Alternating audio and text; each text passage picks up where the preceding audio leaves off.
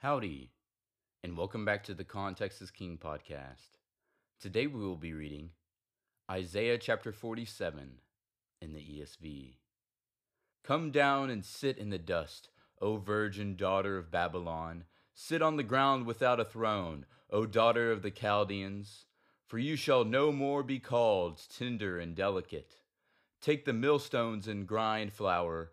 Put off your veil, strip off your robe Uncover your legs, pass through the rivers. Your nakedness shall be uncovered, and your disgrace shall be seen. I will take vengeance, and I will spare no one. Our Redeemer, the Lord of hosts is his name, is the Holy One of Israel. Sit in silence and go into darkness, O daughter of the Chaldeans, for you shall no more be called the mistress of kingdoms.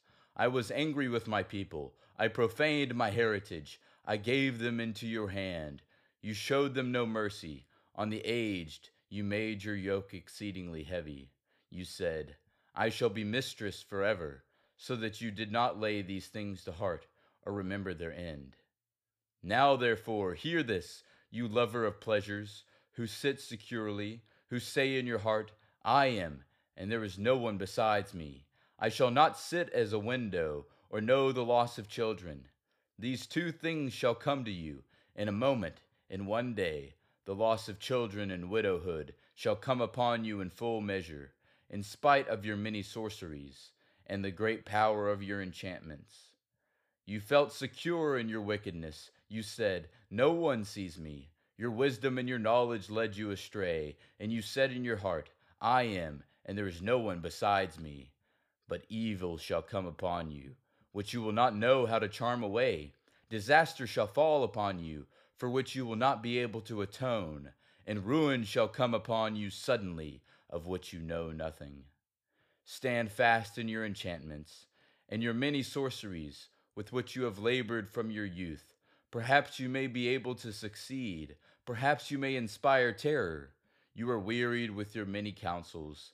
Let them stand forth and save you those who divide the heavens, who gaze at the stars, who at the new moons make known what shall come upon you.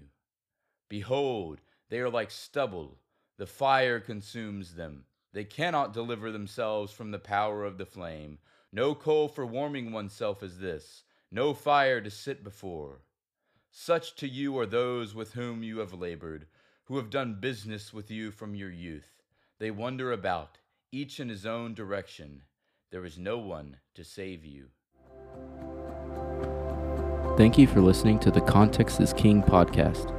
Make sure to leave us a review so we can get more people to listen to the Bible.